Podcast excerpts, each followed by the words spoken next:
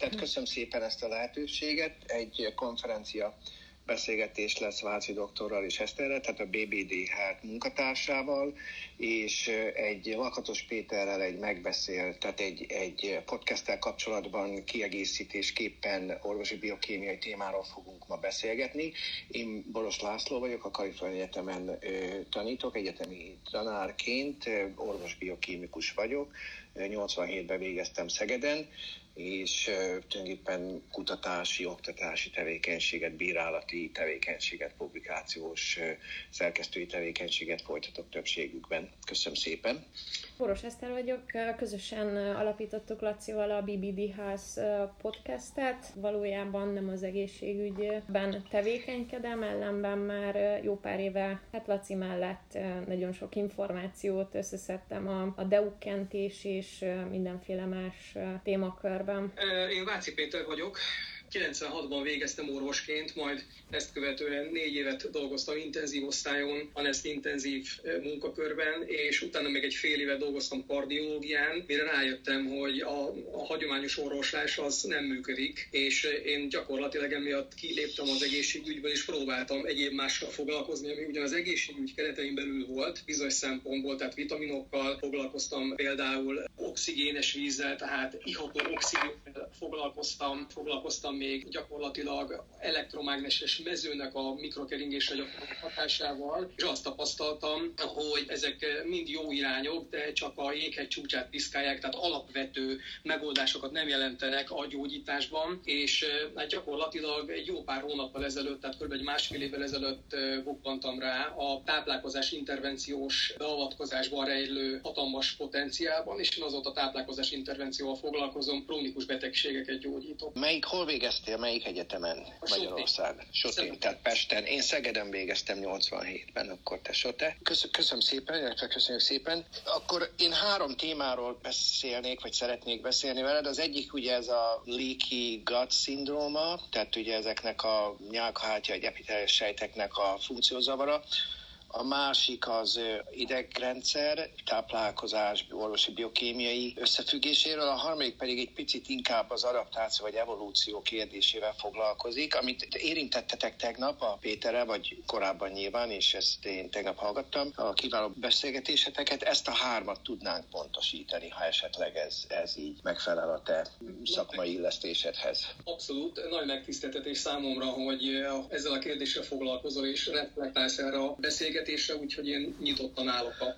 Szerintem először beszéljünk az idegrendszerről, mert az az egyszerűbb, vagy talán az, az biokémiailag inkább tisztázott, vagy érthetőbb. De nagyon érdekes volt tegnap ugye az az összefüggés rendszer, amit a Péterrel kapcsolatban megemlítettetek, hogy a, az agyszövet, pontosabban a neurociták, az agyszöveten belül az idegsejtek, ugye milyen anyagcsere profillal rendelkeznek. Ez egy nagyon érdekes kérdéskör, és megmondom neked valójában nekem az egyik legérdekesebb szakmai, mondjuk biokémiai ismeretrendszer az az idegrendszernek a biokémiája, pontosabban az idegszövetnek a biokémiája. Nagyon helyes helyesen mondtad, hogy tulajdonképpen az idegszövet leginkább ketontestekkel tudja az energiaellátását, és leginkább glukózból tudja a neurotranszmitter ellátását eh, fedezni. Tehát tulajdonképpen biokémia értelemben az agyszövetnek, a neurocitáknak csak és kizárólag 25% cukorra lenne szüksége, tehát szőlőcukorra lenne szüksége ketontestek mellett, tehát az agyszövet 75%-át el tudja látni az energiaháztatását ketontestekből, keton testek oxidációjából, viszont 25% cukornak lennie kell a felvető ugye szubszátok közé, és más nem is tud az idegrendszer, idegsejtek más nem is tudnak használni, lévén, hogy sem a trigliceridek, sem a zsírsavak, sem más egyéb kismolekulájú anyagcsere termékek nem jutnak át a véragygátot. Tehát ez egy nagyon érdekes összefüggés rendszer. Ami még ebben érdekesebb, hogy a saját zsírszövetét az agysejtek, a neurociták, azok tulajdonképpen újonnan szintetizálják cukor cukorból, azaz ahhoz, hogy te például agyszövetben tudj jelölni zsírsavat, ahhoz neked nem zsírsavat kell jelölni 13-as szénizotoppa, hanem cukrot, ami átjut a véragygáton, és a zsír, pontosabban a, a, a zsír szövet, a, tehát a, most ugye úgy értsük ezt, hogy a, az agyszövetnek nagy része zsír, ez nyilván a membránok miatt van. Ugye a sejtmembránok és a különféle sejtnyúlványok axonok, dendritek miatt, illetve zsír vakul, vakulumokba, tehát ugye ezeket szinaptikus vezikulumoknak hívjuk, ezekbe csomagolják az idegsejtek a neurotranszmittert, hát az ideg ingerület átvívő kémiai anyagokat, amiket szintén cukorból, glukózból szintetizálnak, és érdekes módon ez a két alaptermék, tehát ez a két szubsztrát jut be az idegsejtekbe az agy vérgát miatt. Vannak egyébként speciális transporterek, amelyek eszenciális zsírsavakat át, ezek elsősorban telítetlen zsírsavak, át tudnak juttatni az agyvérgáton, de ezek viszonylag jelentett, például ilyen a linoleát sav, tehát ugye ez egy többszörösen telítetlen ugye zsírsav, de ennek van egy sajátos transportere. Na most ugye azért gondolják azt az orvosok, hogy az agyszövetnek cukorra van szüksége, mert tulajdonképpen ketózisban sose vizsgálták azt, hogy az agyszövetnek mondjuk mennyi cukorra lenne szüksége ketontestek mellett. Azaz, ha nincs a vérben megfelelő mennyiségű keringő ketontest, akkor valójában az agyszövet csak a cukorra támaszkodhat, és ezért hibásan gondolják azt a klinikusok is, és ezt ugye orvosbiokémikusként mondom, hogy valójában az agynak csak cukorra vagy, vagy, vagy cukorra van feltétlenül szüksége. Nincs. 25%-ban igen, ez kétségtelen. Ez a neurotranszmitter szintézis, tehát új neurotranszmitter molekulák szintézise miatt van. Tudjuk, hogy ketontestekből új molekulákat nem tud szintetizálni egy sejt, mert ugye a ketontestek a mitokondriumba kerülve acetilkoenzimá formájában két szénatomot hoznak be a citromsav ciklusba, és mind a kettőt el is veszítik, a, ugye az akonitáz, az izocitrát dehidrogenáz és a szociált dehidrogenáz. Tehát valójában a fakétek ketoglutarát dehidrogenáz reakciók miatt, tehát valójában nem nyer a ketontestekből szénatomot az idegszövet, viszont cukorból igen, és ebből tud magának új neurotranszmittereket szintetizálni, ami kopik egyébként ingerölt átvívés átvitel során, ezeknek többségét visszaforgatja az idegszövet. Na most ugye azért érdekes az az összefüggés rendszer, amit említettél, mert valójában anyagcsere ketózisban, vagy ugye táplálkozási ketózisban, vagy testedzéssel kapcsolatban kialakított ketózisban a keton testek kiválóan el tudják látni alacsony deutérium szint mellett az idegsejtek energiatermelését, ez kiválóan működik, és a 25% cukorból el tudják látni a saját a neurotranszmitter szintézisüknek a szükségletét, tehát tudnak új neurotranszmittereket szintetizálni az idegsejtek. És ami nagyon érdekes ez miatt, hogy tulajdonképpen a jelenlegi táplálkozási ugye, szokások, trendek mellett az idegszövet pont azért, mert ketontestek nincsenek, csak cukrot használnak a, ugye most a jelenlegi táplálkozási javalatok mellett az idegsejtek, ezért tulajdonképpen deutériumot sem tudnak csökkenteni. Na most ez előfordult korábban is, tehát volt ilyen lehetőség korábban, ami azt jelenti, hogy az idegsejtek azok alkalmasak voltak arra, hogy csökkentsenek deutériumot az ősember idejében, mégpedig akkor, amikor csontvelőtettek többségében az előember és az ősember, erre majd kitérünk erre a kérdéskörre. De a lényeg az, hogy mivel nem tudnak deutériumot csökkenteni az idegsejtek, főleg szezonálisan, és ez gyümölcsérés korában van állatok esetében, amikor ugye a cukor és az édesíz addiktív hatása miatt, ugye ezek a ugye erdőben vagy mezőkön vándorló állatok cukrot esznek, tehát magas deutérium tartalmú cukrot esznek, ezért az idegsejtek érdekes módon képtelenek osztódni, tehát elveszítik a, a DNS polimeráz enzimüket, azaz az, a természet már eleve védi az idegsejteket a daganatos átalakulástól, pedig azért, mert nem tudják a DNS állományokat megduplázni. Na most ez azért is fontos, mert a magas deutérium szint mellett, a 25%-ot mindenképpen cukorból kell, hogy felhasználjon az idegsejt szubstrátok közül, cukrot kell, hogy használjon, ezért valójában az osztódás képességét azzal, hogy elveszíti a polimeráz enzimét, a transzkriptet nem tudja átírni, nem tudja ugye szabályozni a sejtosztódás folyamatát, tehát elveszti azt a képességet az idegsejt, hogy osztódjon, vagy nem tudja átírni a DNS állományát, ezzel védi a szervezet, védi a, a, az idegsejt magát attól, hogy a magas deutérium szint mellett, amit a cukorfelvétel eredményez, esetleg rákossá váljon. Egyébként az idegsejtek mozaik-szerű DNS-sel rendelkeznek, azaz több DNS van az idegsejtekben általában, mint a testi sejtekben, amelyek tudnak deutériumot csökkenteni. A másik ilyen sejtípus, amelyik képtelen deutérimot csökkenteni, az a vörösvértest. Ezeknek nincs mitokondriuma, és tudjuk azt, hogy csak szőlőcukrot tud felhasználni a vörösvértest, és azok pedig a DNS-üket vesztik el. Tehát a, a biológiai rendszerek a deutérium anyagcseréhez igazítják a DNS átírási lehetőségüket, vagy a magát a DNS templátot vesztik el, mint ahogy a vörösvértestek esetében ez előfordul, tehát a, nincs sejtmagja a vörösvértesnek. Az idegsejtek pedig ugye a polimeráz, transzkriptáz enzim rendszerüket ugye blokkolják, vagy, vagy vesztik el. A bizonyos idegsejtekben van specificitás arra vonatkozóan, hogy hogyan gátolják saját maguk osztódási képességére. A lényeg az, hogy az az összefüggés, amit a Péterrel említettetek tegnap, anyagcsere szempontjából nagyon fontos fiziológiai, élettani és hát valójában funkcionális biokémiai ismeretekkel nagyon jól megmagyarázható, és valójában ez a megközelítés, amit ugye ketózisban te nagyon jól és kiválóan leírtál, vagy jellemeztél a Péter számára, a lényeg, illetve a hallgatók számára a lényeg az, hogy, hogy a ketózis, az anyagcsere ketózis, a táplálkozási ketózis, a testedzéssel összefüggő ketózis, a deutérium csökkentés lehetősége, ezek mind nagyon fontos. Anyagcsere és energia ugye termelő szempontok miatt nagyon fontos összefüggések az idegrendszer. Tehát a ketózis az, amit te említettél, főleg annak a természetes formája, az egy nagyon fontos anyagcsere összefüggés pont ezek miatt. Értem.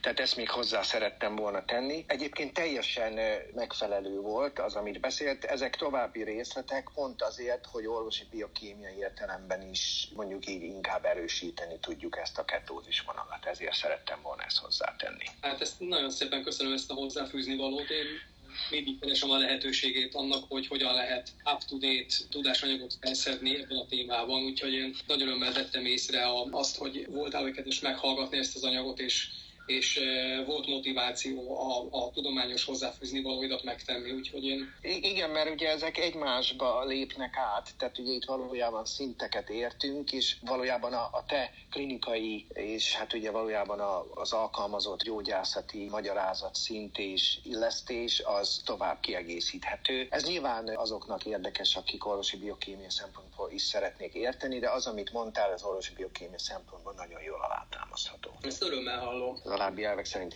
Na most ennek megfelelően akkor szerintem egy picit beszélgessünk arról, hogy a táplálkozás története, vagy a táplálkozás tudomány története hogyan változott egészen az ősemberekig visszamegyek. Nagyon érdekes összefüggéseket említettél meg a húsevéssel, növényevéssel kapcsolatban, mivel ketózisban voltak, ezért nem voltak éhesek. Egyébként mi sem szoktunk éhezni, vagy éhesnek lenni, pont azért, mert ugye mi is többségében mondjuk így ketózisban élünk, és valójában valójában ez egy sokkal mondjuk így könnyebben kezelhető állapot az éjség és a jó lakottság tekintve. Egyébként jó lakott sem szoktam lenni, tehát mind a két érzés, a telítettség érzése és az éjségérzése is mondjuk ilyen formán eltűnt a, a, az életvitelemből. Viszont ami nagyon érdekes még ez mellett, hogy az, az emberi válásnak, vagy a, inkább a környezethez való adaptációnak a legnagyobb és legfontosabb lépése szerintem az a zsírevés volt. És most irodalmi adatokat hagy idézzek. Érdekes módon Etiópia kiszáradt, ingományos, lápos, óceános, illetve valamikori három és fél millió évvel ezelőtti időszakról beszélünk. Az ott élő, nagy testű, növényevő állatok három és fél millió évvel ezelőtti koponya csontjait eszközösen megnyitva találták a régészek, és ennek az az érdekessége, hogy valószínűleg az előember volt arra képes eszközhasználatra, ami azt jelenti, hogy valójában az emberi válásnak, a biológiai rendszerhez való alkalmazkodásnak az egyik legfontosabb feltétele, az az volt, hogy az előember deutin csökkentett állati velőt csontból, koponyából és csontból kinyert állati velőt evett. Na most ugye ez egy nagy evolúciós vagy egy nagy alkalmazkodási előny volt, pont azért, mert ezek ugye tetemek, ami azt jelenti, hogy már ragadozó állatok a húst elfogyasztották, és az előember eszközzel, valószínűleg kővel képes volt arra, illetve találtak ugye olyan kő maradványokat, vagy olyan esetleg eszközként használt köveket ott a koponyák mellett, amivel magyarázható volt maga az eszközös megnyitás, de a lényeg az, hogy a velőt fogyasztották. Na most olyannyira zsír és velő evésre állt át az elember, hogy aztán utána ezt elkezdték szárítani magukkal, sőt ezekből különféle kocsonyákat, leveseket is főztek, nyilván később, és ezek a leletek ezek egészen 3,2 millió évre vezethetőek vissza. Azt hiszem, hogy az előember megjelenését olyan 4 millió évvel korábbi ezelőtti időkre teszik, hogyha én erre jól emlékszem. Viszont úgy néz ki, hogy az emberi vállásnak az egyik legfontosabb tényezője az tulajdonképpen a természetes ketózis, a zsírevés, az alacsony deutén tartalmú, ugye állati csontvelő és agyvelő fogyasztása volt, amit eszközösen nyitottak meg, vagy találtak így az előember hordái, és ezzel valójában egy nagyon megbízható, nagy mennyiségű, könnyen elérhető, más állatokkal nem versengve, ragadozó állatokra gondolok elsősorban, egy olyan táplálékforrás talált az erőember, ami deutérimot csökkentett. Ennek megfelelően a nanomotorjaik, tehát ezek a mitokondriális nanomotorok, amelyek a, ugye az agyszövetben működnek, ezeket nem javítani kellett, hanem valójában neurotranszmittereket tudtak szintetizálni, táplálékukból az előemberek, és elindult az agynak egy olyan nagyon érdekes fejlődése, ami a kapcsolatrendszer, illetve az agy a sejtek funkcióit segítette elő, és ennek megfelelően kialakult tulajdonképpen egy olyan homo sapiens faj, aminek eh, eredményeképpen ugye most már a Földet többségében uraljuk. Ami még nagyon érdekes, hogy kb. 150 ezer évvel ezelőtti Tel Aviv melletti ugye barlangokban olyan állati csontvelő maradványokat találtak, illetve olyan állati csont maradványokat találtak, amelyet úgy néz ki, hogy az ősember a bőrét visszahúzva a fölbontott csontra tulajdonképpen konzerválta az agyvelőt, vagy a csontvelőt, pont azért, hogy táplálékforrásként magával tudja vinni, esetleg csontvelő vagy csontok gyűjtése közben. Tehát konzerválták is a csontvelőt az erőemberek, és az archeológusok, az orvos régészek feltételezése szerint ezeket a barlangban talált konzervált csontokat a bőr visszavarrásával egészen 9 hétig, tehát több mint két hónapig tudták tárolni, anélkül, hogy, hogy a velő mondjuk ne menjen, vagy ne avasodjon meg. Azt tudjuk, hogy, hogy a csontvelő nem romlik meg, tehát nem erjeszthető, ugyanúgy, mint a növényi cukor, mert nincs benne deutérium. Azaz a baktériumok élesztőgombák nem tudnak szaporodni a zsírszöveten, a csontvelőn sem, mert nincs benne elég deutérium ahhoz, hogy szaporodjanak, és ezért tulajdonképpen a csontvelő illetve annak a zsírállománya sokkal hosszabb ideig konzerválható, csak tulajdonképpen a levegőtől kell elzárni, és ez szolgálta tulajdonképpen az állati bőrnek a visszavarrás ezekre a csont darabokra, vagy csont maradványokra, amiket barlangba találtak, és ez, az ezzel kapcsolatos irodalmi összefüggéseket majd, amikor esetleg ezt a beszélgetést közszemlére bocsátjuk, akkor majd fölteszek. Eredetiben és olvashatóak ezek az anyagok, amiket itt idéztem, vagy említettem. Igen, ez nagyon érdekes. Ezt én már, mint hogyha esetleg valamelyik másik előadásod anyagaként én már hallottam volna a, a csontverőnek ezt a fajta konzerválását. Jó, hogy itt ezt megemlített említettük, és ugye az emberi vállásnak a folyamatához ez egy nagyon jó plusz információ, már csak azért is, mert az emberi vállásnak volt egy másik nagyon fontos aspektusa, mégpedig az, hogy gyakorlatilag az elmúlt 12 ezer évvel ezelőttig gyakorlatilag folyamatosan nőtt az agytérfogat. És ugye az agytérfogat az, az elsősorban a, a magas fehérjefogyasztás következtében nőtt, és ugye a, a magas fehérjefogyasztás, hogy is mondjam csak, következtében megnőtt agytérfogat, az együtt járt az intelligenciának a növekedésével. Az intelligenciának a növekedése pedig együtt járt gyakorlatilag a taktikai vadászatnak a kialakulásával.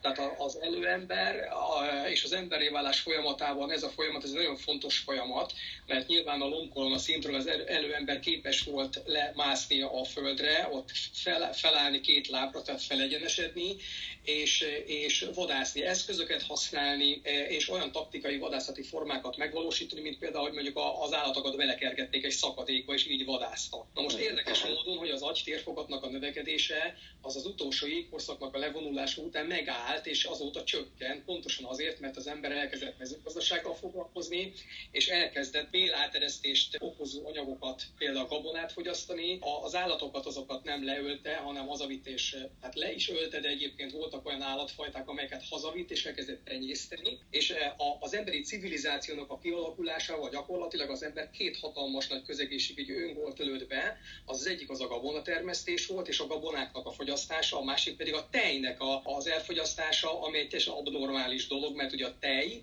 az biológiailag is, meg evolúciós szempontból is egy egy adott faj infantilis kicsinyeinek a táplálására szolgál, és ehhez képest mi egy idegen fajként, felnőtt emberként akár felnőtt emberként megittuk egy másik faj infantilis kicsinyeinek szánt ételt, és hát ugye nyilván a tejfogyasztással kapcsolatban is rengeteg a probléma, és érdekes módon, hogy akkor, amikor kialakult az ember, vagy amikor elindult az emberi civilizáció 10-12 ezer évvel ezelőtt, és letelepettünk, és mezőgazdasággal kezdtünk el foglalkozni, azóta csökken az agytérfogat. Tehát gyakorlatilag a 12 ezer évvel ezelőtti embernek az, az agytérfogata magasabb volt, mint a mostani homo sapiensnek. Igen, ez nagyon érdekes. És az feltételezett, hogy a csontok elszállításával és a velő kifézésével tulajdonképpen a kollagén, befőzésével ezekbe a levesekbe, vagy ezekbe a különféle táplálékokba, amiket fogyasztott az ősember. Ezzel tulajdonképpen az izületi rendszer is úgy alakult, hogy finom mozgásokra, a hüvelykújszem és valójában olyan műveletek elvégzésére lett képes az ember eszközök használatára, ami tulajdonképpen saját maga ellen fordult. Pont azért, mert ugye elkezdtek olyan tevékenységet, például mezőgazdaság, fejés, tej, tehát olyan táplálékokat kezdtek mondjuk ezzel a lehetőséggel, képességgel és intelligenciával ugye kifejleszteni, ami végül is anyagcsere, nanomotor funkciók, deutérium terheltség szempontjából tulajdonképpen ellenük fordult. Szénhidrát dúsabban kezdtek táplálkozni, ez nem biztos, hogy hogy az intelligenciájukat növelt. Igen, az kétségtelen, én ezt azt biztosnak tartom. Azt tudom, hogy a cukornak végül is a természetben egy fontos szerepe van, ez pedig mivel addiktív, hogy a fák szaporodni tudjanak. Ugye a gyümölcsök tele vannak cukorral, magas deutin tartalommal, ezt a bélbaktériumok elkezdik fogyasztani, és tulajdonképpen hasmenést okoz az állatoknak. Mi tulajdonképpen a növényekhez vagy a, a gyümölcsökhöz alkalmazkodtunk valamelyes, mint a tejhez is. Tehát én mondjuk nem tudom meginni a tejet, tejet, sőt gyümölcsöt sem én nagyon tudok enni, mondjuk így zöld banánon kívül, mert nekem hasmenéseket okoznak. Ennek mindjárt megmagyarázok egy kicsit a biokémiai hátterét. Gondolod, hogy ez a kollagén, finomizületi mozgások, eszközhasználat, cukorevés, ez végül is ellenünk fordult?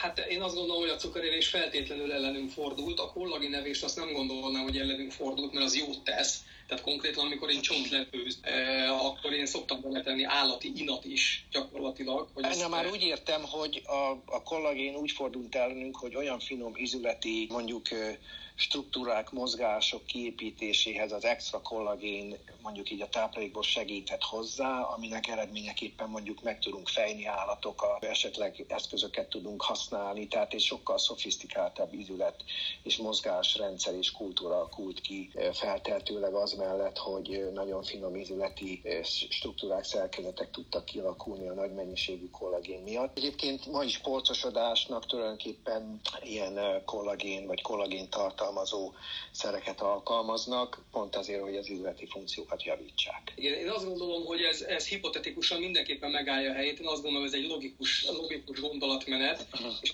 gondolom, hogy ez párhuzamosan folyt az idegrendszernek a fejlődésével. Igen. A, fin- a finomotorikához azért két dolog szükséges. Egyrészt egy megfelelő minőségű izület, megfelelő minőségű mozgatórendszer, és persze természetesen a mögöttes idegrendszeri struktúra. Igen, tehát nyilván ezt, ezt közvetve és mondjuk elképzelésképpen szerettem volna én is megbeszélni veled.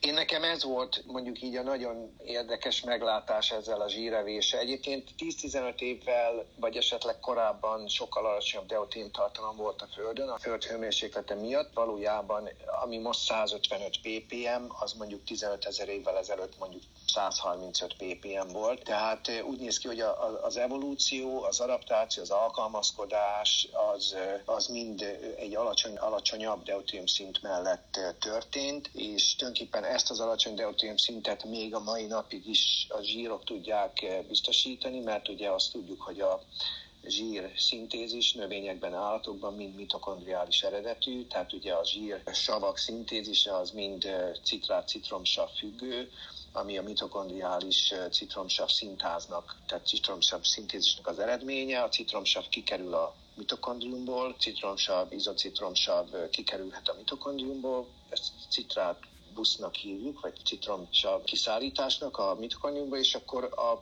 citoplazmában keletkező úgynevezett malonil koenzimá az, ami a zsírsav szintézisnek az alapja. Tehát zsírsavat nem tud szintetizálni egyetlen élő sejt sem mitokondrium nélkül, ami azt jelenti, hogy a zsírok mindig deutérium csökkentettek, mert ugye a mitokondriumban egy sajátos zsír, sajátos víz áll rendelkezésre, ami deutériumtól meg van szűrve, úgymond a nanomotorok miatt, és valójában ez az alacsony deutérium szintű anyagcsere víz a zsírsav szintézisnek az alapja, citrát szintézisnek is a zsírsav az alapja. Tehát a zsírok általában 15-20 ppm-mel mindig alacsonyabb deutériumot tartalmaznak, ezt, ezt ismerjük egyébként az orvos irodalomból. Tehát ezeket a zsírokat ketontestek formában egy anyagcsere ketózisban, ezek természetes eredetű zsírok, ezeket ha visszaégetjük anyagcsere vízzé, akkor mi is deutérium csökkentett anyagcsere vizet tudunk termelni, cukorból nyilván nem. Tehát valójában ez a biokémiai összefüggésrendszer ez nagyon fontos a zsírsav szintézisnek a biokémia lépései nagyon fontosak megérteni azt, hogy valójában miért deutérium csökkentette a zsír, vagy a zsírok, zsírsavak, és ezek visszaégetése ketózisban, anyagcsere ketózisban miért fontosak a mitokondriás funkciók fenntartására. És ezt szerettem volna még hozzátenni. Igen, hát ha esetleg javasolhatok egy, egy, egy irányt, ami mehetnénk tovább. Deutériummal és a ketózissal kapcsolatban van egy olyan probléma, ami nagyon sok embert érint, és nagyon sok embert izgat és, és érdekli. Ez pedig a, a tumoros elfolyulásnak a problematikája. És én azt szeretném gyakorlatilag most egy picit kiboncolgatni közösen, hogy a ketózissal és a deutérium csökkentéssel, vagy ezzel a kettővel együtt hogyan lehet megakadályozni a tumoroknak a kialakulását, és a már kialakult tumoroknak a szétesését, és, a, és ennek az egész folyamatnak a, a visszafordítását hogyan lehet véleményed szerint meg leghatékonyabb. Igen. Ez egy nagyon fontos kérdéskör, és ezt rögtön megbeszéljük, és utána meg fogjuk beszélni a leaky gut szindrómát röviden. Az, amit te említettél Péterával a beszélgetés során a Warburg hatás, vagy a Warburg effekt, ez biokémiailag ez másképpen került leírásra, mint ahogy te ezt Péternek említetted. Tehát konkrétan Warburg nem foglalkozott a mitokondriumok szerepével közvetlenül. Otto Warburg 20-as évek végén vagy 20-as években ő, ő annyit mondott valójában, hogy a daganat sejtekre két anyagcsere profil jellemző, ez minden daganat sejtre igaz, hogy sok cukrot, tehát jelentősen nagy, nagyobb mennyiségű cukrot használnak a tumorok. Ezt úgy vizsgálták egyébként, hogy állatoknak a lábába ugye implantáltak tumorokat, és akkor azt nézték, hogy az artériás befolyás és a vénás kifolyás a tumorból mennyi cukrot tartalmaz. A Warburg azt állapította meg, hogy a tumorok mindig jóval több cukrot használnak, mint az egészséges szövet, vagy az izomszövet, és ennek a cukor felhasználásnak az eredménye az tejsav termelés. Tehát tulajdonképpen a Warburg hatás biokémiai értelemben konkrétan annyit jelent, hogy a nagy mennyiségben felhasznált szőlőcukor sorsa daganat sejtekben mindig tejsav szintézis. Tehát ez a Warburg hatás tulajdonképpen. Na most ezt nagyon sokféleképpen magyarázzák, és nagyon sokféleképpen próbálják illeszteni,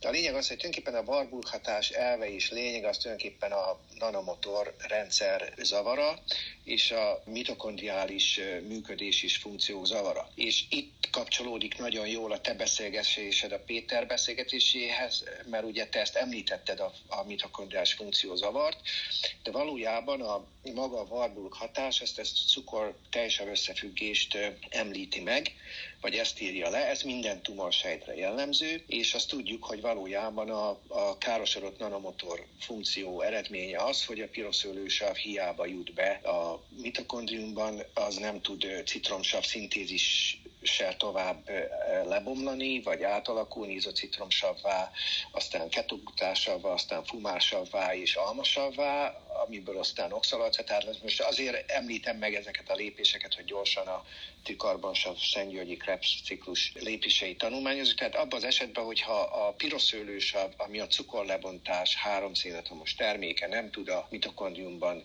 teljes egészében széndiokszidra és anyagcserevízre oxidálódni, akkor a laktát dehidrogenáz enzim miatt.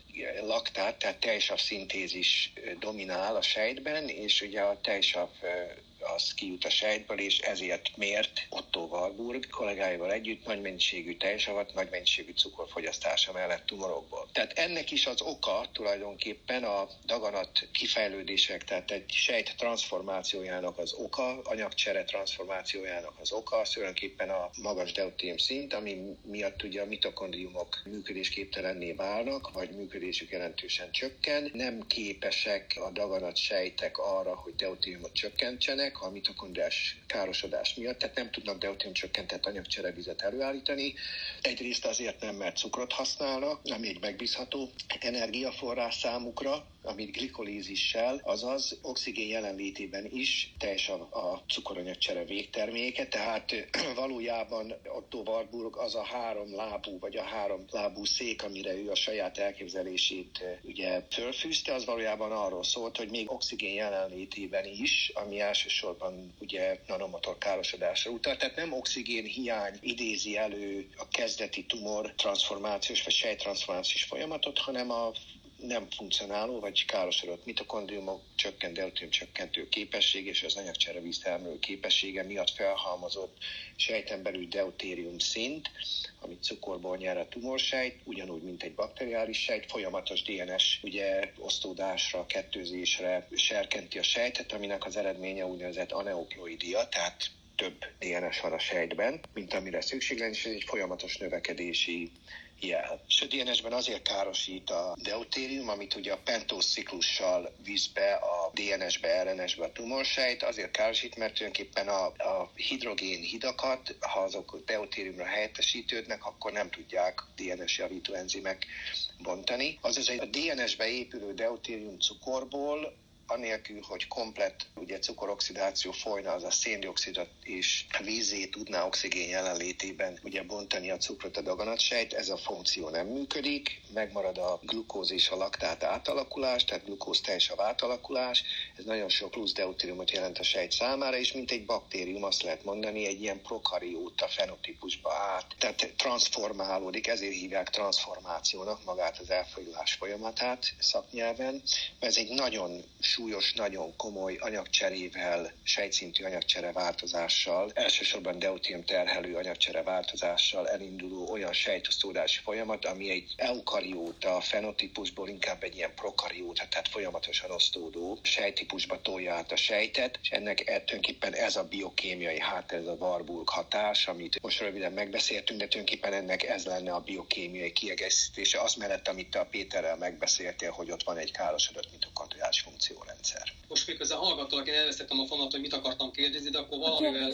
Segítek egy kicsit, ugye a kérdés az volt, hogy ketózissal és deutérium csökkentéssel a tumor kialakulását, hogy lehet megállítani. Igen, bocsánat, akkor ezt Erre nem válaszoltál. Igen. Elmentünk egy kicsit anyagcsere profil irányba. Azért nem tud a daganatsejt ketózisban szaporodni, és azért preventív, vagy azért lehet kuratív jellegű, vagy azért lehet mondjuk betegség stabilizáló jellegű a kiegészítő ketogén diéta, vagy anyagcsere ketózis, mert egyrészt ketogén ugye szubsztrátból, akár zsírsavakból, akár ketontestekből nem jut deutériumhoz a daganatsejt. Mind a két szénatomot, karbont, amit ketózisban nyer, azt mind a kettőt elveszíti. A trikarbonsav Krebs-Szentgyörgyi, Szentgyörgyi Krebs ciklusban, aminek az eredménye az, hogy ezek a sejtek nem tudnak új DNS molekulát szintetizálni, illetve amihez szubsztrátként hozzájutnak, visszaállítja a mitokondriális funkciót, illetve nem tudnak a DNS-ükbe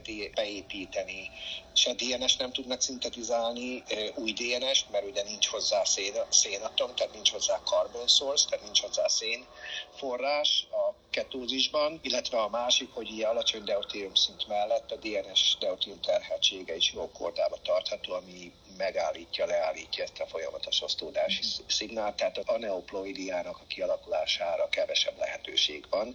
Egy olyan daganat sejtben, amelyik ketózis vagy ketogén diétára lett áttolva. Egyébként a hatásos rákgyógyszerek, mint például a glivek, amit ugye krónikus mieloid leukémiának a krónikus fázisában használnak, például úgy működik, hogy a sejtet egy ilyen sejtszintű ketózisba nyomja át, azaz zsírt kezdenek égetni a sejtek, cukorfelhasználásuk csökken, és ezáltal a fenotípusuk is megváltozik. Ugyanúgy visszaállítható a mitokondriális funkciók közül mondjuk ami modellt mi használtunk, az a fumásav eh, hidratáz, eh, ugye ez a trikargosabb ciklusnak az egyik mondjuk utolsó lépés, a fumásav hidratálása, az, az anyagcsere víz hozzáadása a fumásavhoz. Szentgyörgyi Albert 37-ben ezért is Nobel-díjat kapott a fumásabb lebontásért, tehát ez is az indoklások között szerepel. Tehát tulajdonképpen a legfontosabb összefüggéseket daganat biokémiával kapcsolatban már Szentgyörgyi megállapította. Ő még nyilván nem használta a deutérium hidrogén kinetikus izotop hatása közötti érvrendszert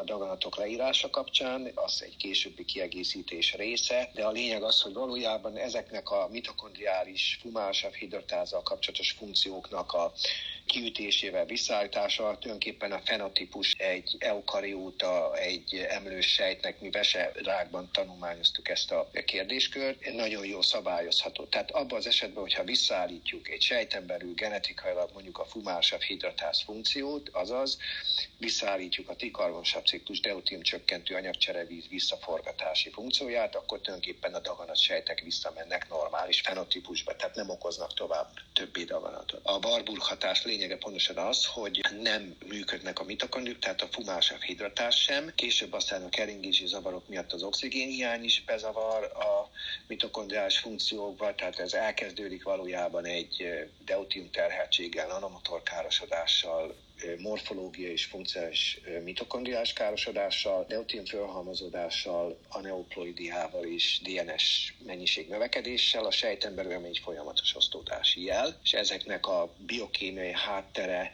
így illeszthető, és a, a ketózisban a daganat sejteknek a lassuló vagy leálló osztódása, illetve tulajdonképpen fenotípus váltása egy normális sejt osztódási anyagcsere profil irányába, ez pont azért zajlik le, mert egy ketózisban, természetes ketózisban daganat sejtek nem jutnak szénforráshoz, hogy osztódani tudjanak, és nem jutnak deutériumhoz, hogy a DNS-üket tele tudják tömni deutériummal, és fel tudják építeni ezt, a, ezt az aneuploid fenotípust. Tehát mind a két érrendszer nagyon érdekes volt és fontos volt, amit Péterrel megbeszélhetek, de ennek a biokémiai, orvosi biokémiai háttere ez tulajdonképpen ez a mitokondriás funkciókkal kapcsolatban hozható anyagcsereváltás. Az, az érdekel engem ezzel kapcsolatban, hogy kérdezhetek, hogy ugye a, a jelenlegi közvélekedés, akár tudományos orvosi közvélekedés az úgy szól, hogy a, a daganatok, a tumorok, a genetikai formációk elsősorban, és ezek valami fajta genetikai mutációk, vagy öröklött epigenetikai és egyéb más tényezők miatt kialakult elváltozások, és ezt genetikai módszerekkel próbálják eh, támadni ezt a, ezt a kérdést, holott eh, nagyon sokaknak a, a véleménye az az, közöttük az enyém is, hogy a tumoroknak a kialakulás az egy anyagcsere probléma, tehát gyakorlatilag itt arról van szó, hogy az okot keverik az okozattal. Tehát azt mi látjuk, hogy a, a, a daganat sejtek genetikailag károsodottak, viszont ezt a genetikai károsodást ezt mi egy okozatnak tartjuk konkrétan, és nem pedig oknak mint ugye az általános uh, tudományos közvélekedés ezt tartja. Ez az egyik. A másik, uh, a, a, tehát akkor lenne még egy másik, csak nem akarom a két kérdést egyszerre, hogy erről mi a véleményed, professzor úr? Akkor ezt gyorsan megválaszolnám olyan formán, hogy ezt nagyon jól megbeszéltétek Péterrel tegnap, és kiváló volt az érvrendszered, és igazad van, nem genetikai okú a rákbetegség, ez azt lehet mondani egy értelmetlen és eredménytelen megközelítés a rákgyógyászat szempontjából, tehát tudjuk azt, hogy valójában rá, tehát járványok vagy a rák kialakulása nem befolyásolható genetikai módszerekkel, nagyon jelentéktelen eredményei vannak egy rákgyógyászatban a célzott genetikai szereknek, ezek többsége megbukik, én erről nagyon sokat cikkezek. Ha megnézed az én 1998-as Medical Hypothesis című folyó szakfőrödben megjelent közleményemet, akkor látod, hogy tulajdonképpen az, hogy a rákbetegség egy sejtszintű cukor felhasználás mellett kialakuló anyagcsere betegség eredménye, akkor látható, hogy tulajdonképpen ez az érrendszer az orvosi irodalomban már körülbelül 20-21 néhány éve jelen van, nagyon jól követhető és nagyon sokat hivatkozott közleményez, viszont hát nyilvánvalóan mondjuk itt nem akarok okokat megnevezni, de nyilvánvalóan itt a rákgyógyászat lényege is tulajdonképpen inkább egy ilyen lufi vadászat, vagy inkább egy ilyen lepkegyűjtésszerű módon folyik, tehát különféle ötletekkel próbálnak eredménytelen gyógyászati lehetőségek mellett ugye terápiás javalatokat tenni, vagy ezeket mondjuk gazdaságilag kihasználni, de a lényeg az, hogy mint ahogy említettétek Péterre, tulajdonképpen a, a rákbetegség oka, a rákbetegség alapja az egy a sejtszintű anyagcsere zavar, ami cukor anyagcserével, ketózis kiütésével, cukor anyagcserével valósul meg, és ennek az eredménye az, hogy fenotipus formájában genetikailag nem kontrollálható a rákbetegség, ezt nagyon jól tudjuk. Klinikai bukások vannak, tehát nagyon jelentős genetikailag célzott gyógyszerbukások vannak, amiről én három-négy éve folyamatosan cikkezek a Facebookon, ezeket érdemes megnézni, és így van, igazad van, és igazatok van, Péterrel nagyon jól megbeszéltétek, itt a alapvet, ugye rák, gyógyászati megközelítés lehetőség és célpontrendszer az az anyagcsere hálózaton belül rejtőzik, azon belül is a deutin csökkentés mitokondriális funkcióin belül működik, vagy pedig ugye ezt meg lehet mondjuk valósítani táplálkozási, vagy pedig szomjúság esetén deutérium csökkentett vízfogyasztásával. És ez azért fontos, mert ez már a klinikai orvosi irodalomban szerepel, tehát ha megnézed a két évvel ezelőtt megjelent Neuro-Oncology újságban megjelent szerkesztőnek itt levelünket, akkor tulajdonképpen ezek a kezelési elvek, ezek a kezelési módszerek, ezek már az orvosi irodalomban szerepelnek. Én magam, mint szerkesztő, illetve mint bíráló, mind a deupletálás, tehát a deutérium csökkentés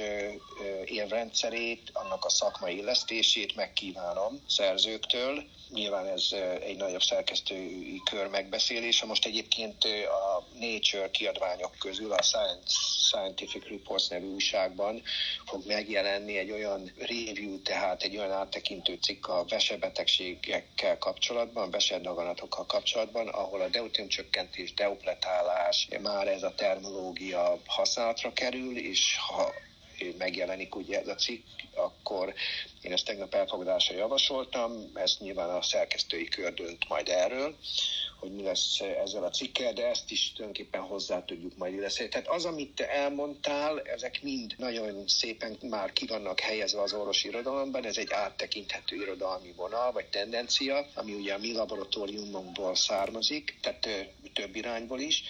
De a lényeg az, hogy, hogy így van, gyógyászati szempontból a sejtek anyagcsere abnormalitásai, vagy anyagcsere zavarai miatt tulajdonképpen a rákkezelés gyógyítása, az táplálkozási és anyagcsere ismeretek alapján oldható meg. A ti eljárásotok vagy a te megközelítésed szakmai orvosi biokémiai szempontból teljesen helyes. Ez nagyon jól érthető, magyarázható, és tulajdonképpen ennek az orvosi irodalmi illesztése már nagyon jól követhető.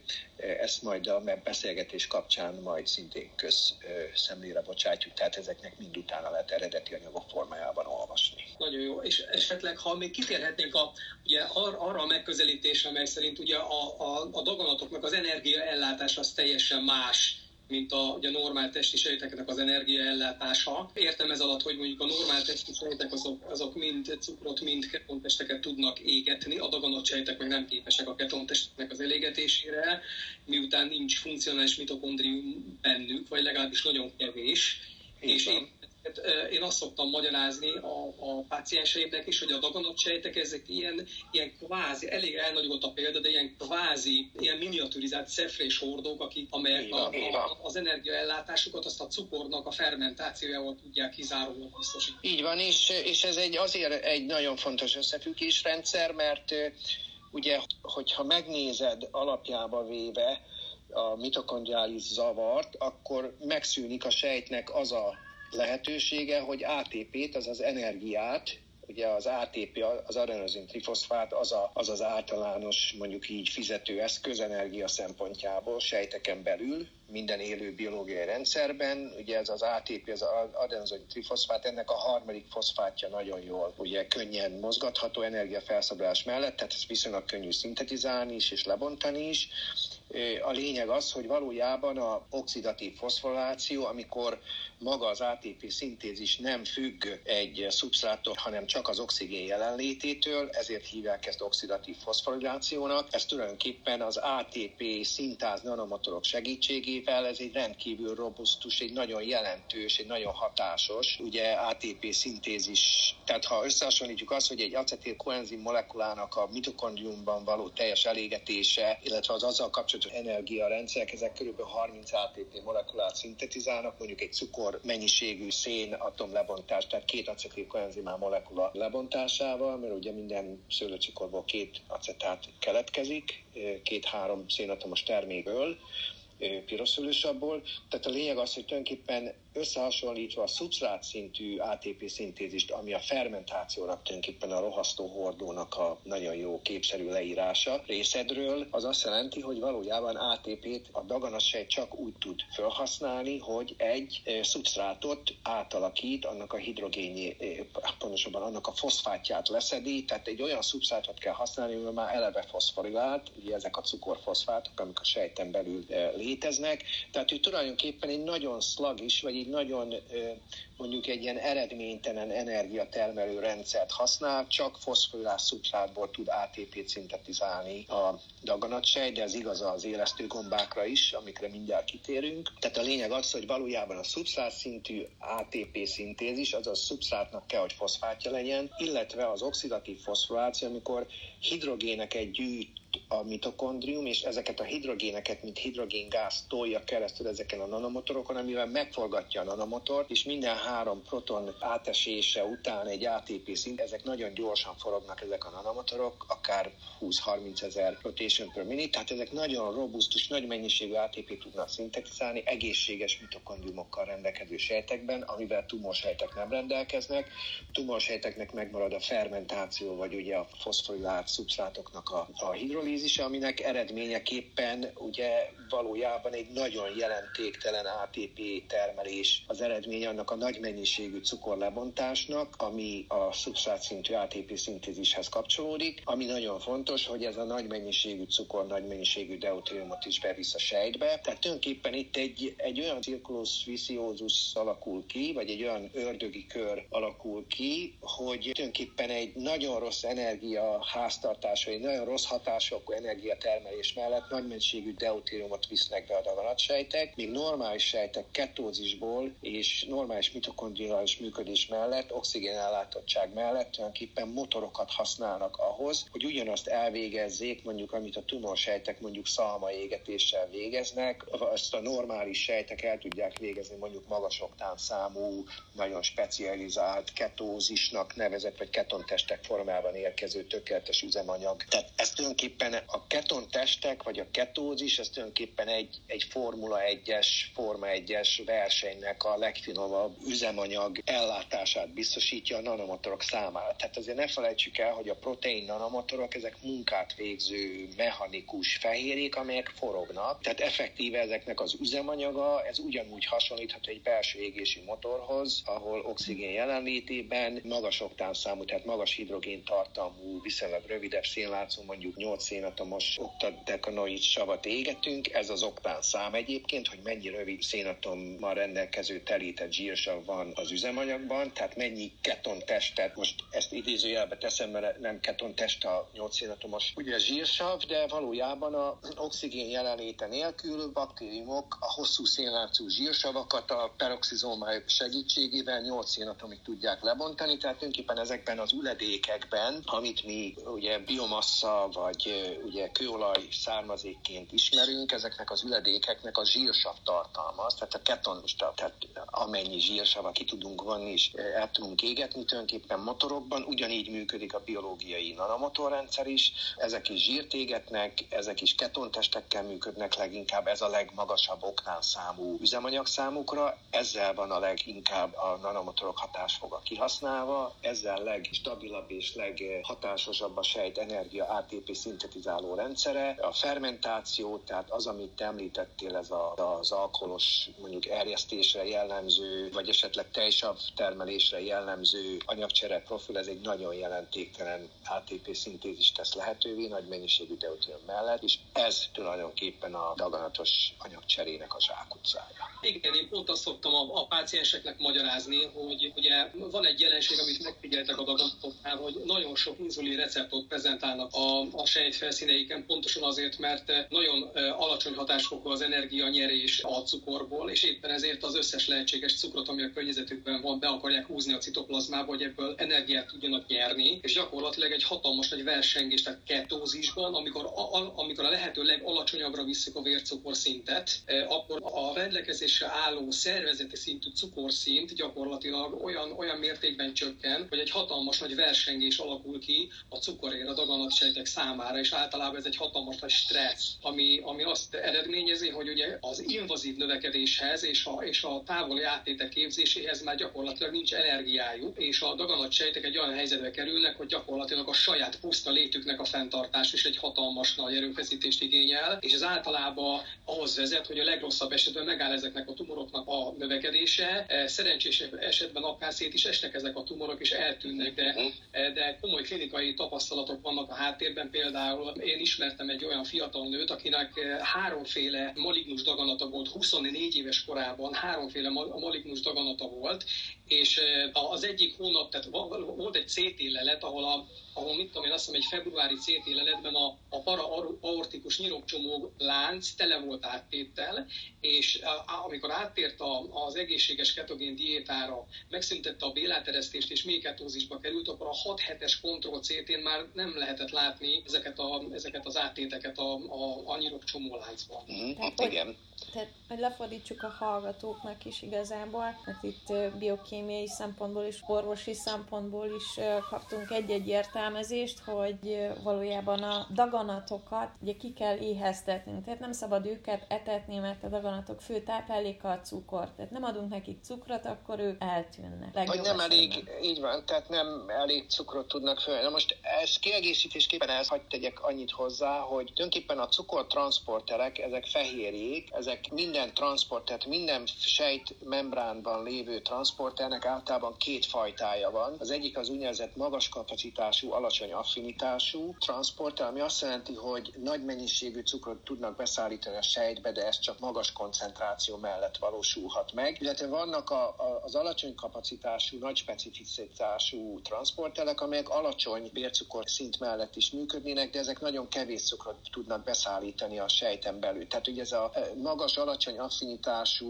magas-alacsony kapacitású transportrendszer nagyon fontos annak a megértéséhez, hogy tulajdonképpen a daganatsejtek ezek közül az inzulin receptorok hatására leginkább ezeket a nagy kapacitású, alacsony specificitású vagy alacsony affinitású transportereket használják, aminek az az eredménye, hogy tulajdonképpen nagy mennyiségű cukrot tudnak bevinni, de csak akkor, hogyha magas a vércukorszint. Ha ezt csökkentjük ketózisban, akkor tulajdonképpen a daganatsejtek számára egy olyan anyag anyagcsere profil idézünk elő, hogy nem képesek ahhoz a mennyiségű cukorhoz hozzájutni, mint ahogy említetted, ami szükséges a növekedésükhöz, eltűnnek, így van, tehát visszahúzódnak az anyagcsere profilból, vissza kell, hogy húzódjanak az oxidás, tehát ezek általában ilyen sejtciklus S-fázisban elakadt sejtosztódási folyamatok, tehát tulajdonképpen azt lehet mondani, hogy a cukor affinitás, kapacitás, transport, sejtmembrán összefüggései a daganatos sejtek ugye ketózisba való átalása mentén jelentősen változnak, a daganatsejtek nem jutnak cukorhoz, megfelelő mennyiségű cukorhoz, és ennek eredményeképpen egy nagyon jelentős mondjuk progresszióváltás alakul ki a betegségben. Ezt ismerjük, ennek nagyon jelentős az orvosi irodalma is, de ennek valójában a biokémiai cukortransporttel kapcsolatos receptor összefüggései körülbelül ilyen formán fogalmazhatóak meg. Igen, tehát én azt szoktam magyarázni a pácienseimnek, hogy gyakorlatilag a ketózis is, ugye karöltve a bélátereszkésnek a megszüntetés, azt mindig hozzáteszem, mert ez a kettő ez kéz a kézben hozza meg az igazán át, átütő hatást. Tehát a ketózis ez egy ilyen szuperszelektív antitumorális terápia, amely egyrészt ugye az egészséges sejteket, azokat egy sokkal erősebb helyzetben hozzuk tekintettel arra, hogy tele vannak egészséges mitokondriumokkal, és egy sokkal jobb minőségű üzemanyagot adunk, és sokkal jobb anyagcsere állapotban hozzuk az egészséges sejteket, ugye mert mert ketontesteket égethetnek, ez magas energiatartalmú, több lesz az energia, sokkal tisztább energiát nyernek már pedig azért, mert ugye a szabadgyök károsodás, ami ketózisban, ami a ketontestek égetése közbeni szabadgyök felszabadulás, az lényegesen alacsonyabb, mint a cukor égetés közben, és több deutérium mentes anyagcsere víz keletkezik az egészséges sejtekben, sejtek meg nem jutnak elegendő mennyiségű energiát, az egy hatalmas egy versengés alakul ki a, a rendelkezésre álló cukorén, és hogyha ezt a szintre szorítjuk, akkor gyakorlatilag elvágjuk a, a lehetőséget a daganatoktól a növekedés irányába, és a legtöbb daganat ilyenkor vagy megáll, vagy szét is esik. Igen, általában úgy szoktam ezt mondjuk így leírni hallgatóinknak, hogy amikor levest kanalazunk, már a tányér alján már kevés levesen, akkor különféle trükköket kell alkalmazni, a tányért fölfogadni, még a kanalat úgy tartani, hogy meg tudjuk enni. Ezek azok a transportelek, tehát az az a fajta sajátos transporter rendszer, ami ugye alacsony vércukor szint mellett be tudná vinni mondjuk így a levest, ehhez kell egy másik transportrendszer, vagy kell egy egészen más ugye, transport megoldás, vagy egészen más filozófia, ezt elfogyasztani, ezzel a daganatsejtek nem rendelkeznek. Tehát a daganatsejtek ott kell, hogy hagyják a tányér alján a leves, normális sejtek nem. Viszont ha te csak annyi leves szolgálsz, teszem azt a daganatsejtnek, hogy a tányér alján vagy kicsi, és a többsége az inkább zsír egy másik tányéron, amit ők már nem tudnak elfogyasztani, akkor valójában ők úgymond táplálék vagy szubsztrát nélkül maradnak. Egészséges sejtek viszont képesek mind a két mondjuk módon táplálkozni, tehát a zsírt is el tudják fogyasztani, és a mitokondriás is meg tudják maguknak termelni. Tehát valójában képletesen leírva mind a te mondjuk leírásod nagyon érdekes és találó. Én is erre már egy ilyen kis, mondjuk ilyen praktikus magyarázatot én magam is kidolgoztam, de valójában így van. Tehát cukorszint csökkentésével a daganatsejtek fenotípusa nem folytatható az osztódó, folyamatosan proliferálódó szerkezet nélküli, vagy ezeket általában úgy hívjuk, hogy undifferentiated cells, tehát nem, tehát nem differenciált, tehát nem rendelkeznek sejtszervecskékkel, többek között tehát funkcionáló mitokondriumokkal sem, és ennek ez az anyagcsere háttere, igen, és így akadályozható meg, ahogy említetted, alacsony vércukorszint csökkentésével. Egyébként a klinikai gyakorlatban számtalan példa van arra, hogy a, a daganatos betegek még a diagnózis kiderülése előtt, tehát még mielőtt kiderült volna, hogy ők milyen szinten csúsztak le ezen a bizonyos lejtőn, ami a táplálkozásuknak az eredménye, beszámolnak a betegek arra, hogy hogy a, a, a daganat megjelenése, vagy a daganat diagnosztizálása előtti korszakban már megfigyelik magukon azt, hogy, hogy édes szájúvá válnak, még onnan is édes szájúvá válnak, mint szoktak.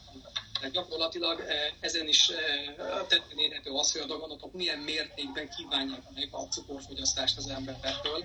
A cukorfogyasztás önmagában mértékben tudja generálni ezeknek a daganatoknak a kialakulását. Én megmondom őszintén, én ilyen tapasztalatokkal kevésbé rendelkezem, illetve egyáltalán mert én nem kezelek betegeket, tehát én oktatók, kutatók alapjában, de ez nekem nagyon érdekes ez, amit most elmondtál. Igen, és hogyha már egy picit területén át tudunk elezni, mondjuk nem feltétlenül a biokémia területre, azért a kíváncsiságomat azért hadd elégítsem ki, hogy nekem az lenne, ha ezt megkérdezhetem tőled, professzor, hogy tekintettel arra, hogy ahogy szoktam figyelni az elmélkedéseidet és a különböző anyagaidat a genomika kutatásokkal és gyógyszeripari tevékenységgel kapcsolatban, hogy vajon mitől van az, mitől lehet az, én nekem megvan a magam elképzelése erről, de kíváncsi lennék, hogy te mit gondolsz erről, hogy amennyiben ezek az adatok rendelkezésre állnak, és ennyire kíméletes és effektív terápiák vannak a tumoroknak a megelőzés és a felszámolása szempontjából, akkor a mainstream orvostudomány miért nem alkalmazza ezeket, vagy miért, miért zárkóznak el olyan mértékben, amilyen mértékben én tapasztalom például, amikor kollégákkal beszélgetek erről, hogy nagyon-nagyon mereven elutasítják már a témát is, amikor erről elkezdünk beszélni. Hát Ezek... nincs benne pénz. Tehát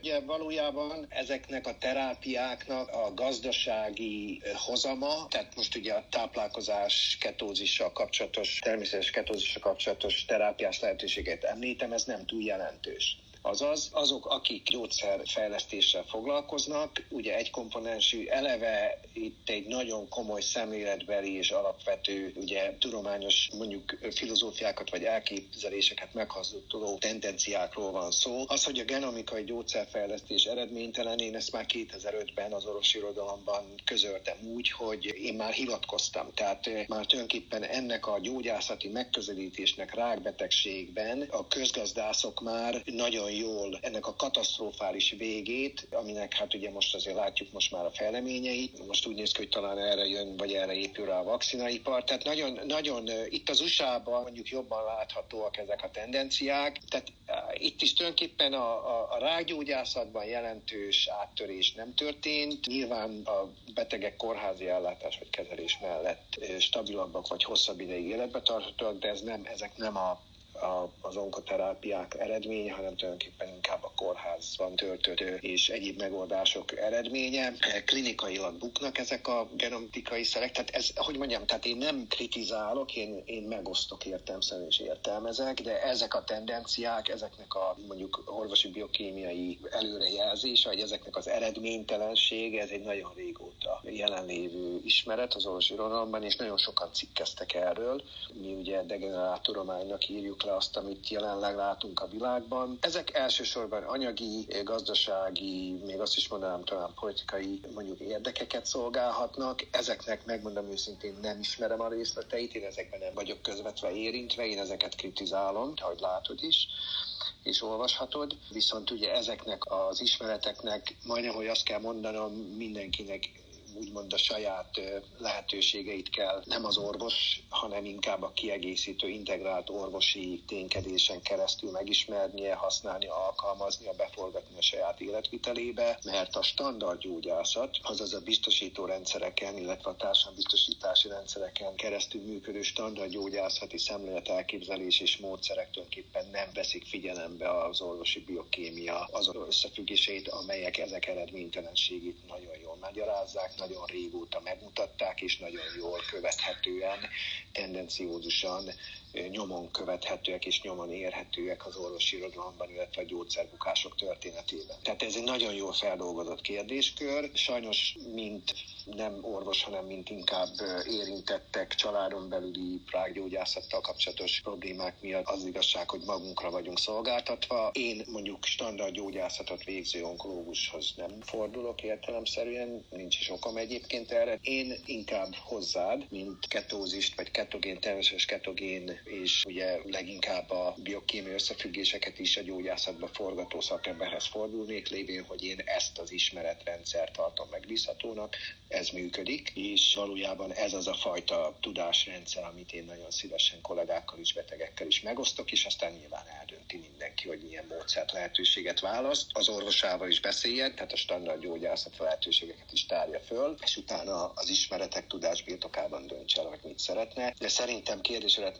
megválaszolva ezek inkább anyagi, gazdasági, politikai érdekű gyógyászati vonalak, mint amit ezt mondjuk orvosi biokémiai szempontból meg lehetne magyarázni, mert nem lehet olyan szempontból örömmel hallom ezeket a szavakat, hogy nekem pontos ugyanez volt a véleményem, és hát annak ellenére, hogy szomorú ez a helyzet, annak ellenére itt a megerősítés, hogy amit én ezek mögötti összefüggésekről gondolok, az nincs. Péter, szerintem beszéljük meg a leaky gut szindrómát. Gyakorlatilag arról van szó, hogy az én szemléletem szerint a beleknek a lumene az ugyanúgy a külvilághoz tartozik, mint, mint, mint bármi más, ami a testükön kívül van. És azt kéne megérteni az embereknek, hogy azt a, azt a külvilágot, ami a belek lumene és a vérára, tehát azt a külvilágot, amit a beleknek a lumene jelent, és a, a belekben áramló béltartalom jelent, mhm. az egy nagyon vékony nyálka hártya választja el konkrétan a steril vérkeringéstől. Igen, na most ugye ez azért van, mert az emésztőrendszer az egy ektodermális eredetű, tehát tulajdonképpen a bélrendszer, ha jól emlékszem, akkor az tulajdonképpen egy ilyen tömlő záródás. Én úgy szoktam ezt lerajzolni a,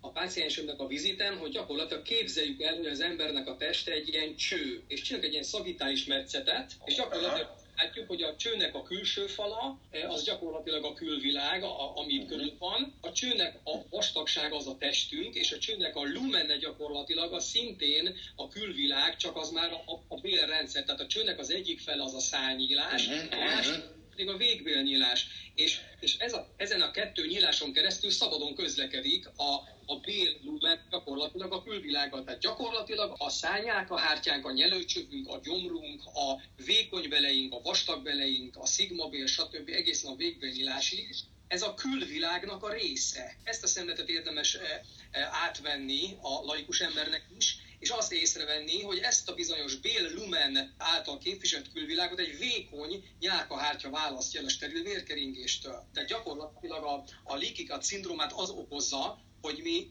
növényeket eszünk. És ugye a növények azok gyakorlatilag evolúciósan olyan védekező rendszert fejlesztettek ki, aminek a lényege az, vagyis legalábbis az egyik lényege az, nyilván a tüskék, meg az egyéb ilyen más védekező eszközeiken kívül, hogy mérgeznek a növényevő állat, amelyik, amelyik megeszi a növényt, és a növény pedig megmérgezi ezt az állatot, az állat rosszul lesz, és nem eszi meg legközelebb, megérzi az illatát. Na most nyilvánvaló ez az evolúciós boxmatch, ez az evolúciós skander, ez évmilliárdok óta megy az állatok meg a növények között, tehát ugye az állatok egyre inkább, eh, hogy úgy mondjam, eh, alkalmazkodnak ezekhez a növényi toxinokhoz. A növények pedig egyre inkább eh, erősebb és variáblisabb toxinokat termelnek. És nyilván a növényevő állatoknál lehet látni, hogy a bérrendszerük teljesen másképp alakul, teljesen másképp fejlődik, mint mondjuk a húsevőké vagy a ragadozóké, mert mondjuk nézzük meg egy, egy kérődző állatnak az összetett gyomrát, nézzük meg annak a, a baktérium tartalmát, stb. Tehát lehet látni, hogy teljesen más a növényevő állatoknak a bérrendszer, az enzimrendszere, mint mondjuk egy húsevőnek vagy egy ragadozónak.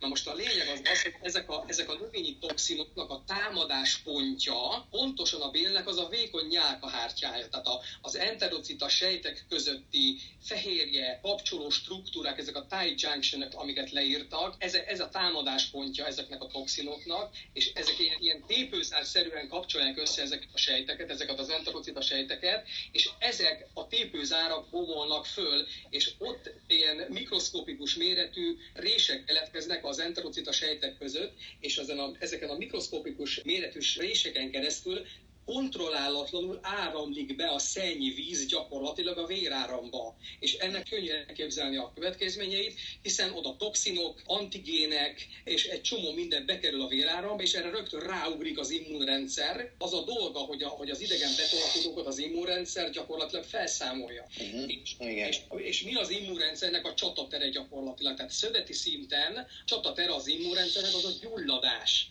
Tehát ezzel a folyamattal egy folyamatos szubklinikusan zajló, alig észrevehető, nagyon-nagyon lassú, alattomos, gyulladásos folyamat zajlik éveken és évtizedeken keresztül az embereknek a szervezetében, és ez a gyulladásos folyamat, ez szöveti károsodásokhoz vezet, mert a gyulladt szövetnek a, a funkciója, a regenerációs képessége, a, a struktúrája az megváltozik, romlik, éppen ezért ez, ez megáldja az a betegségek, a kronikus betegségek kialakulásának egyrészt. A másik nagyon fontos dolog, hogy ez elindít egy autoimmun spektrum folyamatot. Miért? Mhm. Azért, mert olyan antigének jutnak be ezeken a réseken keresztül a véráramba, amelyek gyakorlatilag bármely, tehát amit dob a gép az adott páciensnek, bármely szövetnek, valamilyen sejtjének a receptorára kitapadhat, és ott van egy sejt, és egy idegen antigén, és ezt a komplexet az immunrendszer ugyanúgy idegenként ismeri fel, mint egy baktériumot, ahol van egy baktérium sejt, annak a, annak a sejtnek a felületén van egy antigén, és ezt az antigént felismeri idegenként az immunrendszer, és elpusztítja. Na most, amikor egy ilyen antigén tételezzük fel mondjuk a hasnyálmirigy inzulin termelő sejtjére tapad ki, akkor azt az immunrendszer ezt az egész komplexet idegenként ismeri fel, és elpusztítja azt a sejtet, ami az inzulin termeli. És rögtön ott vagyunk, szembe találjuk magunkat egy autoimmun, egyes típusú cukorbetegséggel. Uh-huh. Na most ugye, mit mond a, a standard orvostudomány? Azt mondja a standard orvostudomány, hogy az, az immun... katasztrófa, igen. igen megbolondult, azt mondja, hogy az immunrendszer megbolondult, friendly fire van, saját magát lövi, a saját gazda szervezetét teszi tönkre, holott nem szó, hanem az immunrendszer pontosan azt a dolgát teszi, amire az öreg természet kifektette. Fölismeri az, az idegen komplexet, és azt az idegen komplexet annak rendes módja szerint elpusztítja. Na de arról ki tehet, hogy ezt az idegen komplexet mi a táplálkozási szokásaink miatt generáltuk a szervezetünkben. És akkor mit csinál a modern orvostudomány? Azt mondja, hogy meg, megbolondult az immunrendszer,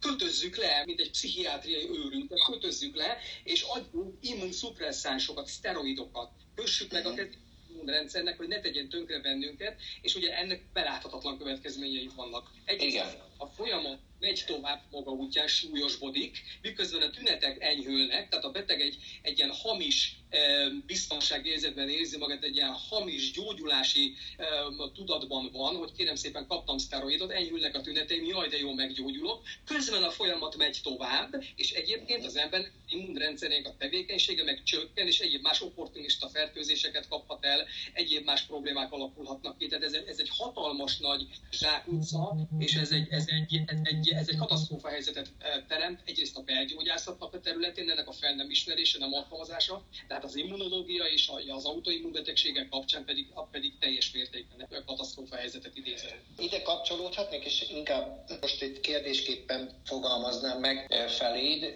amit hozzátennék, az eh, Kétségtelen, hogy a bélrendszerben, ugye főleg a nyombél és a vastagbél, illetve a szányálka hátja, tehát végül nyelőcső, tehát és a gyomor is tulajdonképpen nagyon sok baktériumot és vírus tartalmaz. A lényeg az, hogy tulajdonképpen, ha megnézzük eredetileg maga a deutérium kutatás az onnan indult el, hogy azok az emberi sejtek, vagy eukarióta sejtek, amelyeket éreztő gombának az ATP hidrolázával, ATP-áz, ez ugye hidroláz nanomotoroknak tekintjük ezeket, ezek deutériumot tartanak vissza a sejtben, a baktériumban, a prokariótában, és ezáltal növekszik, folyamatosan osztódik a sejt, de ennek az anyagcsere termékei azok inkább propionsav, tehát inkább alacsony deutériummal rendelkező ketogén szubsztrátok. Na most én ezt azért mondanám el, mert tulajdonképpen a gatnak, tehát az emésztőrendszernek van egy nagyon fontos funkciója, ez pedig a deutérium csökkentés a felszívódó tápanyagokból,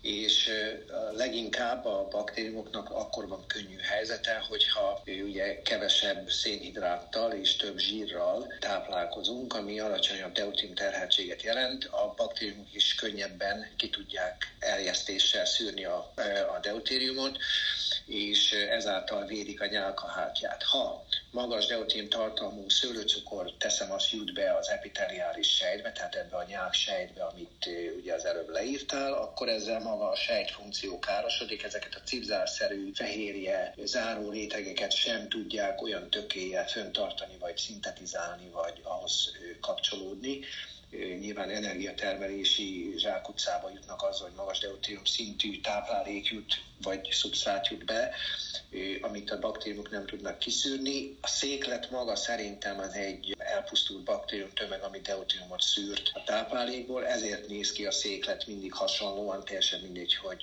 mondjuk mi teszünk, tehát egy nagy, inkább ha gyümölcsöt teszünk, akkor nagyobb mennyiségű több széklet, inkább hígabb széklet jelentkezik, ha húst teszünk, akkor ez inkább száraz, és inkább egy, mondjuk inkább egy tömörebb széklethez hasonlítható. Tehát lényeg az, hogy a, a táplálék deutin tartalma meghatározza azt, hogy milyen mennyiségű széklet keletkezik a bakteriális funkciók során a bélrendszerben, ami deutinot szűr, és ha ez túl van terhelve magas deutin tartalmú, főleg növényi táplálékokkal, akkor az mellett, amit említettél, tehát ezek a növényi mérgek, sejtkárosító hatása, illetve az azzal együtt járó magas terheltség a magát a nyálkahártyát is pusztíthatja. Most én ezt azért mondom el ezt a gondolatkört, mert úgy néz ki, hogy a, a bélflórának ez a deutérium csökkentő hatás, ez nem csak a táplálékból egyértelmű, hanem hosszú távfutóknál tapasztalták azt, maratonfutóknál tapasztalták azt, akik ugye még jó anyagcsere és jó oxigénállátottság mellett is ugye a fokozott izoműködés miatt viszonylag sok tejsavat termelnek, azt tapasztalták, hogy ezek a hosszú távfutók a tejsavokat a bélnyálkahártyán keresztül a bélrendszerbe közvetítik, ahol vannak olyan baktériumok, olyan baktérium törzsek, amelyek képesek tejsavból propionsavat, azaz egy szénhidrát eredetű háromszilatomos termékből tejsavból képesek propionsavat, azaz ketontestet előállítani, deutén csökkentés után, amit visszajuttatnak a bélnyálkahártyába, vagy a bélrendszerbe, amit a bélnyálkahártya felszív, és a hosszú táv futó izmaiban termelődő laktátot, teljesavat nem a koriciklus, azaz nem a májba juttatja vissza a hosszú távfutó, hanem a bélflórájának adja vissza, pont azért, hogy ne magas deutén tartalmú cukor keletkezzen máj glukoneogenezis és máj cukortermelés mellett ne újra cukor keletkezzen, hanem inkább propionsav, tehát ketontest, aminek alacsonyabb a deutérium tartalma a bakteres deutérium csökkentés miatt, és ez táplálja a hosszú távfutónak a nanomotorjait, az izom nanomotorjait, amivel aztán le tudja futni azt a 42 kilométeres távot. Tehát tulajdonképpen ez a deutérium csökkentés, nyálkahártya védelem,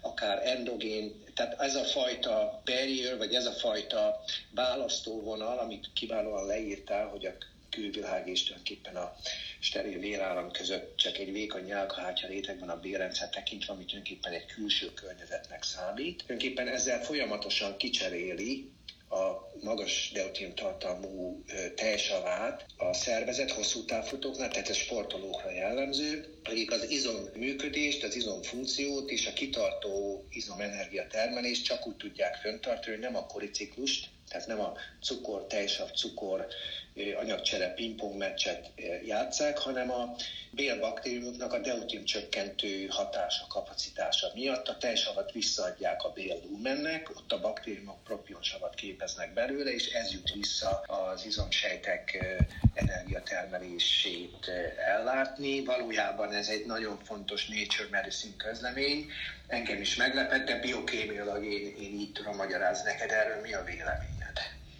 Hát ezt én most hallom először, úgyhogy én nekem erről sok véleményem most nem lehet. Hát nyilván ennek majd igyekeznék utána nézni, és esetleg lenne anyag. Nagyon érdekesnek tartom egyébként. Nagyon örülök ezeknek az információknak, mert igyekszem mindig újakat tanulni. Erről konkrétan nem tudtam, de logikusnak tűnik. És akkor viszont ezzel kapcsolatban hadd legyen nekem egy kérdésem. Az lenne a kérdésem, hogy mi van azokkal a hosszú futókkal, akik már eleve ketogén étkezést folytatnak. Ők is ugye először glikogént mobilizálnak, tehát náluk is van egy valamennyi mennyiségű tejsav termelés, és ezt ők propionsavvá forgatják vissza. Náluk nyilván nem annyira jelentős ez a biokémiai reakciós. Én át fogom küldeni egyébként a lászlógíboros.com blog.com oldalon vannak blogok, és az első blog az, ahol én erről írtam. Tehát akik ketózisban futnak, azok szerintem jelentéktelen mennyiségű laktátot dobnak oda-vissza, de van azért, nyilván a májnak van egy glukoneogen, tehát mindig, tehát a, a normális vércukor szint, ami szerintem olyan 3, mondjuk 2,9-től mondjuk 3,5-3,7, nyilván magas keton szint mellett, vagy ketontest, keringő ketontest mellett amerikai asztronautákban, akik ketózisban vannak, ezek a normál laborértékek. Sajnos a jelenlegi laborértéket, amit a standard gyógyászatban használnak, azok beteg emberekből származnak, tehát azok használhatatlanok. Tehát tulajdonképpen a reális gyógyászat szempontjából az összes laborértéket meg kéne nézni. Erről ti beszéltetek a Péterrel, nem akarok erre részletesen kitérni. Tehát valójában minden anyagcsere folyamat ehhez a deutérium csökkentéshez alkalmazkodik. Ennek nagyon fontos része és eleme a bélflóra. A bélflóra tulajdonképpen glukózisból ketózisba próbálja áttolni a szervezetet ezzel a laktát propion sav átalakulással, és úgy néz ki, hogy az, amit te leírtál, vagy mondtál, vagy megjegyeztél, terápiás vagy, vagy klinikai orvosi megfontolások alapján, azok orvosi biokémiai szempontból is nagyon jól értelmezhetőek értelmezhetőek. A növényi mérgek mellé még oda tenném ezt a deutérium háztartás, deutérium anyagcserével kapcsolatos mondjuk véleményrendszert, vagy, vagy ismeretet, és akkor szerintem ezzel kiegészítve nagyon jól értenénk a magát ezt a lékigat szindrómát, vagy ezt a béláteresztő szindrómát. Én ennek elküldöm az anyagát neked. Köszönöm szépen. Akkor nem hiába mondta Hippokratész, hogy a halál a belegben lakozik. Abszolút. Igen, igazán abszolút. Úgyhogy most itt eh, én eddig eh, két, két főcsapás irányt mutattam a, a pácienseknek, és azt közlöm velük általában, hogy két alapvető, két alapvető feladatunk van, amikor, amikor meg akarunk gyógyulni, vagy meg akarjuk a betegségeket előzni. Az első számú feladat a béláteresztésnek a megszüntetése, és ennek az állapotnak a fenntartása, és a másik pedig az anyagcsereketózis, és most ezek szerint nagyon-nagyon fontos, én is most megértettem, bár eddig is sejtettem az eddigi anyagokból, amiket én nekem volt szerencsém átnézni a te forrásaidból, hogy a, a deutérium csökkentés, mint olyan, az a harmadik nagyon fontos dolog, ami, ami szinte az összes ilyen összefüggés rendszerben felbukkan. Tehát, hogyha itt nem csak gyakorlatilag a, a tumorsejtek és a, és a ketogén anyagcsere állapot kapcsán is felmerül, hanem most már a béráteresztés kapcsán is megvan az a konkrét összefüggés, amit itt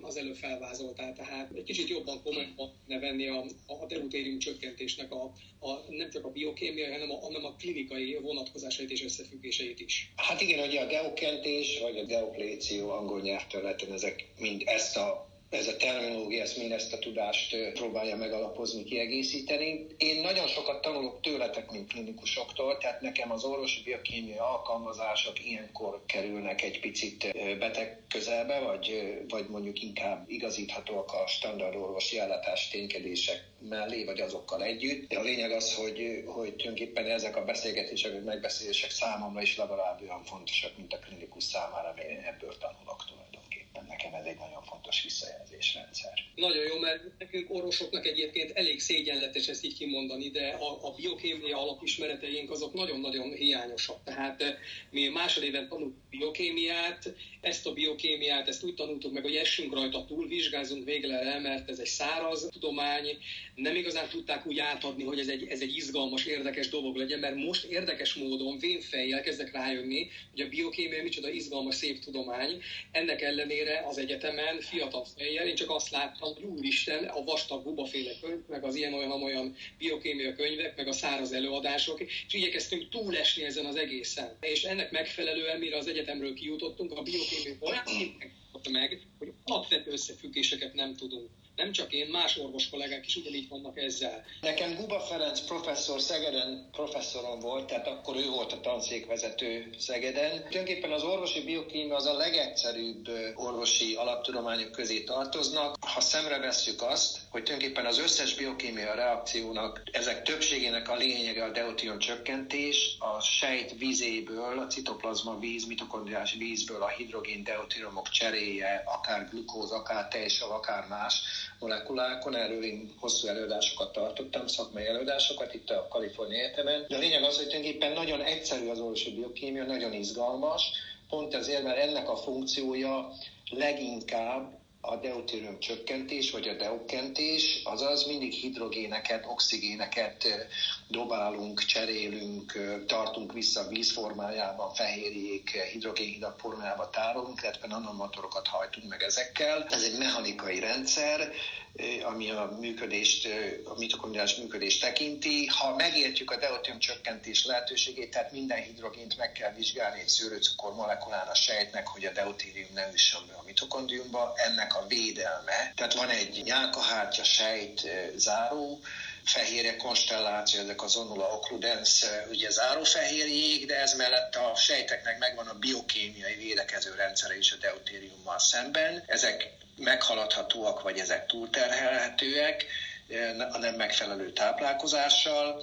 Én most írom, most, most tavaszra fejezem be az orvosi deutenomika tankönyvet, ami az orvosi biokémiát már ezen szemlélet alapján magyarázza. Nagyon egyszerű, nagyon izgalmas, nagyon látványos, nagyon olvasmányos. Valójában is igazad van, itt a, a, a biokémiai alapvető rendszerek megértése, orvosi, biológiai, biokémiai alkalmazása és ezeknek az összefüggéseknek a logikai rendszere deutérium nélkül, vagy a hidrogén deutérium tömegarány nélkül nem érthető ezek nagyon bonyolult, nagyon nehezen ugye, elsajátítható tudományok lesznek.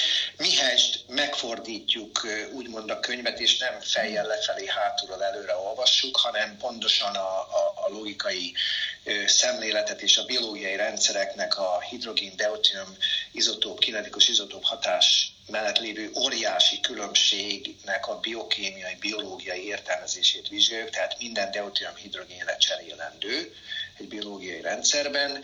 Ehhez a sejt megtermeli a saját maga vizét, ez a mitokondriás mátrix víz, ami illetve a peroxid, ami a hidrogén peroxid, tehát peroxizómákban keletkezik.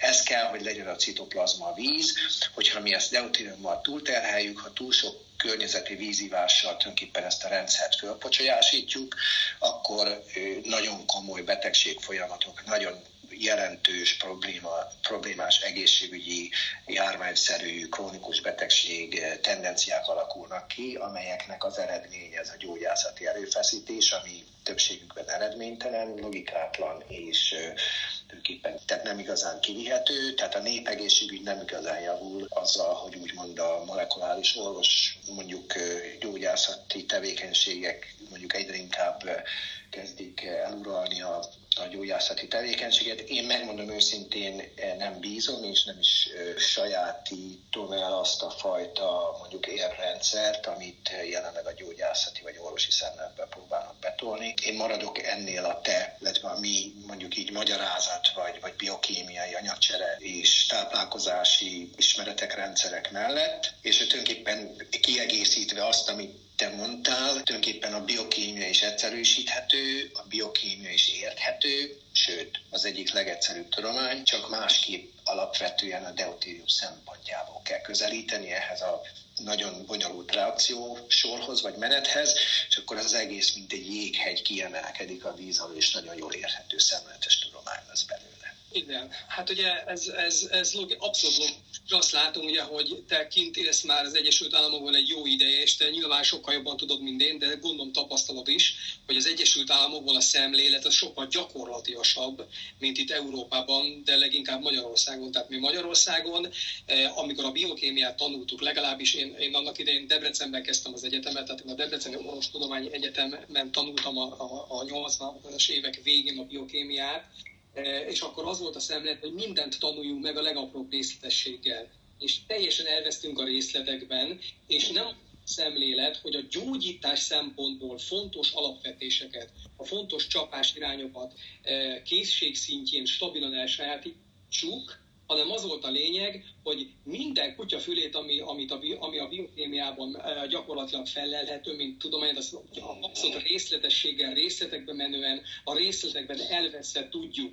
És, és egyébként meg az anatómiával majdnem ugyanez volt a helyzet, és amikor végre aztán sikerült levizsgázni anatómiával, és összefutottam Székely professzorral a, a nagy erdőn, akkor nagy pofával nyilván mondhattam neki, hogy professzor úr, azt szerintem az anatómiából kb. a felét sem kéne megtanulni ahhoz, hogy, hogy, hogy biztos tudással rendelkezik, és azt mondta, hogy rátette a, a vállamra kezét, és azt mondja, hogy, hogy tudja mit? A 10%-ára van csak szükségünk, de ahhoz, hogy maguk azt a 10%-ot meg tudják egyezni, a 100%-ot meg kell tanulni. Tehát ez volt a szemlélet, hogy mindent tanuljunk meg, a 24, 20, 20 órákat tanultunk napon, mindenféle részletet megtanultunk, amit azóta elfelejtettünk. E, ezzel szemben azt látom, hogy a te szemléleted az sokkal gyakorlatiasabb, e, sokkal leegyszerűsítőbb, és sokkal célra vezetőbb egyébként, e, akár a biokémiát tekintve, mint, mint az a szemlélet, ahol, ahol minden részletet bele próbálnak az orvostan hallgatóba, vagy az orvosokba továbbképzéseken verni. Igen, én úgy gondolom, hogy szemléletesebb is, és úgy gondolom, képszerűbb is és jobban érthető, és nem is annyira logikailag mondjuk követhetetlen az a reakciókinetika vagy reakciósor, amit biokémiának nevezünk, vagy biokémiaként ismertünk meg. Ennek megvan a deutérium csökkentő logikája, ennek van egy nagyon sajátos szöveti sejtszintű úgymond társalgás, anyagcsere folyamatokon keresztül. Ezek célja mind akár baktériumok, prokarióták, a bérrendszerből prokariátákat is ide lehet vonni.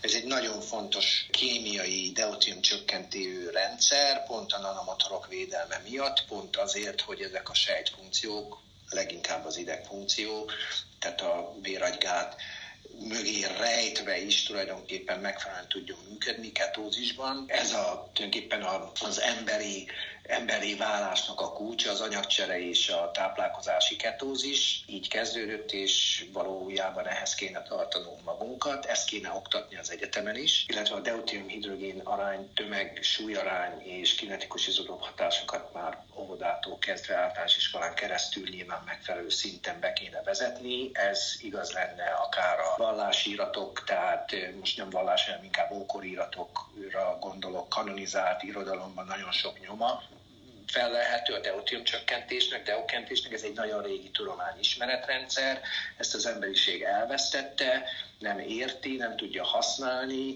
ennek megfőképpen nagyon csapnivaló ugye, népegészségügyi tendenciák vannak kialakulóban, és ugye az a fajta ismeretrendszer, amit te a gyógyászatba forgatsz, illetve én, amit az orvosoknak átadok, ezek pont azt segítenék, hogy értsük ezeknek a rendszereknek az alapvető működési elveit, meg tudjuk védeni ezeket a rendszereket a károsító tényezőktől, amelyek többsége a táplálék és a bevitt folyadék formájában érkeznek. Tehát valójában ezeket a biokémiai rendszereket az alkalmazott gyógyászathoz illesztve, a deutérium hidrogén izotóp hatást is ismerve, és valójában ezt biológiailag egy gyógyászati rendszerrel, egy népegészségügyi mondjuk ismeret körbe bevinni szerintem nagyon fontos lenne, és idővel ez megtörténik, és hát én nagyon köszönöm a klinikai munkátokat, munkárat ezzel kapcsolatban. Kiváló volt a beszélgetés, és ezeket, amikről beszélgettünk, kiegészítésképpen szerettem volna hozzátenni Péterrel készített riportotokhoz.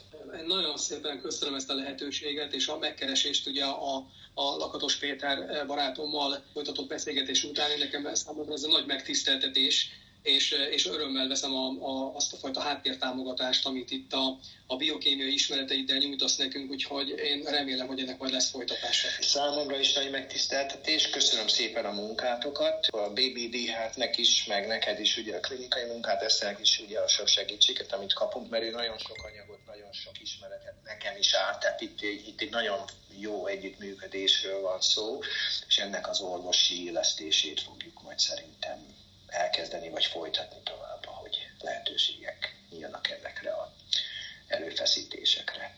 Bízunk be. Én is köszönöm szépen, hogy részese lehettem ennek a nagyon érdekes beszélgetésnek. Köszönöm szépen, szervusztok! Szervusztok! Sziasztok! Szia!